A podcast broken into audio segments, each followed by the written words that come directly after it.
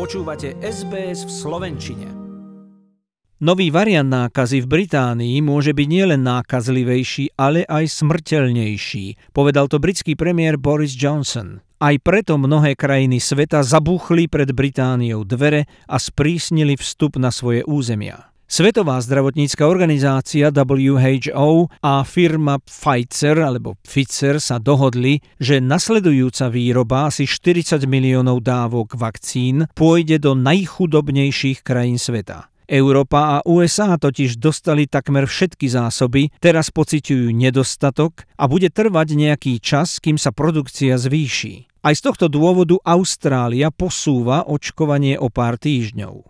Maďarsko stratilo trpezlivosť a nakúpilo z Ruska 2 milióny dávok látky Sputnik 5. Potvrdili to ministri zahraničia Peter Sijarto a Sergej Lavrov v Moskve. Ruskú látku ešte stále neschválila Európska agentúra pre lieky a Európska únia kritizovala Maďarov, lenže ruská vakcína má 95-percentnú účinnosť a Maďarsko nebude čakať na Pfizer, ktorý mešká. Aj argentínsky prezident Alberto Fernández už dostal v nemocnici v Buenos Aires dávku ruskej vakcíny Sputnik 5 a argentínsky regulačný úrad túto vakcínu schválil. Najprominentnejší austrálsky oční lekári z tzv. OZI Optometrist týmu varujú krajinu, že lanské dištančné štúdium cez internet a pandemické zatvorenie ľudí doma zničilo austrálskym deťom zrak a myopia, teda krátkozrakosť, sa oproti roku 2019 zhoršila trojnásobne. Lekári hovoria, že následky najmä vo Viktórii budú deti pociťovať roky, a to nie len zrak, ale aj chrup a kosti dostali zabrať. Epidemiologická situácia na Slovensku sa postupne zlepšuje. V piatok o tom informoval minister zdravotníctva Marek Krajčí. Podľa neho postupne dôjde aj k uvoľňovaniu opatrení. Ministerstvo zdravotníctva vyhlásilo, že vrchol druhej vlny koronavírusu má Slovensko zrejme za sebou. Prezidentku Zuzanu Čaputovú zaočkovali aj druhou dávkou vakcíny od Pfizeru. Z vedľajších účinkov pocitovala iba únavu a bolesti svalov, na čo ju vopred upozornili. Očkovanie druhou dávkou nasleduje 4 týždne po prvej. Viacerí Slováci však zažili bežné nežiadúce účinky ako bolesť a červené miesto v pichu, únavu, bolesti klbov, svalov, zimnicu a horúčku. Z ďalších správ v útorok bude štátny sviatok Deň Austrálie, ktorý má z roka na rok ťažšiu pozíciu, jeho oslavy viac odporcov a domorodci ho volajú Deň invázie. Na ich stranu sa pridáva čoraz viac Austrálčanov. V Melbourne aj inde plánujú protesty presne tak ako 6. júna v Lani Black Lives Matter. Federácia kriketu zrušila tradičné spojenie zápasov Big Bash League so štátnym sviatkom a nazvala ich len 26 January Game. Federálny premiér Scott Morrison pohoršený odkázal funkcionárom, aby sa viac starali o kvalitu hráčov než o politiku. Vyslúžil si kritiku od športovcov ako boxer Anthony Mundine alebo bežkyňa Katy Freemanová. Do médií unikla správa z úradu generálneho guvernéra krajiny Davida Hurleyho, že na Deň Austrálie má dostať bývalá tenistka luteránska farárka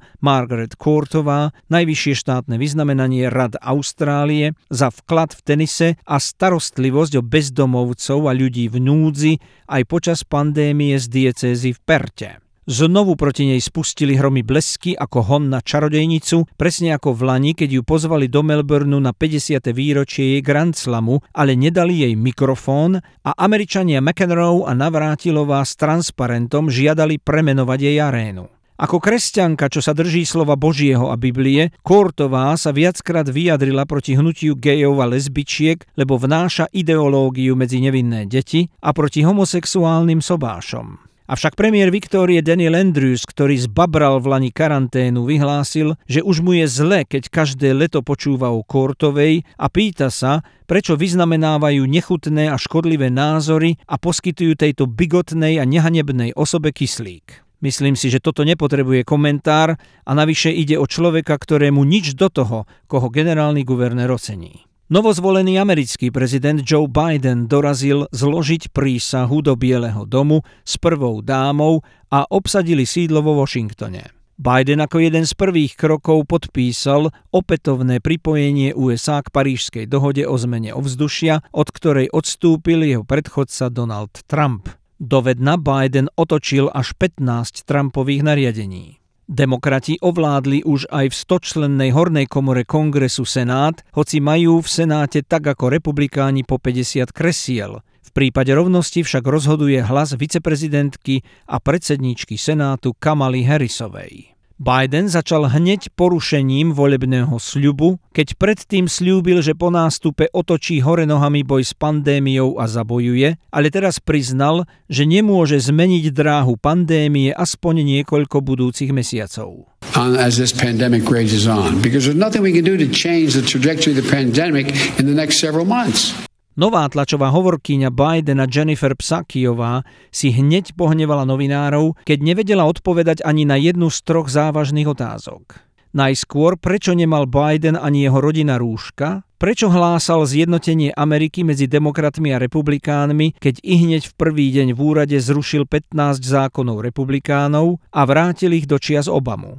A napokon, prečo sa vychvaľuje, že bude očkovať milión ľudí denne, keď to už robil Trump. Psakijová iba odvetila, že prezident Biden oslavoval a to si vraj zaslúži bez rúšok a na ostatné otázky sa viditeľne nepripravená vykrúcala. Súd v ruskom meste Chimky vzal pondelok do väzby opozičného politika Alexia Navalného na 30 dní. V Rusku sa spustila v lavína demonstrácií, v ktorých zatkli aj jeho manželku.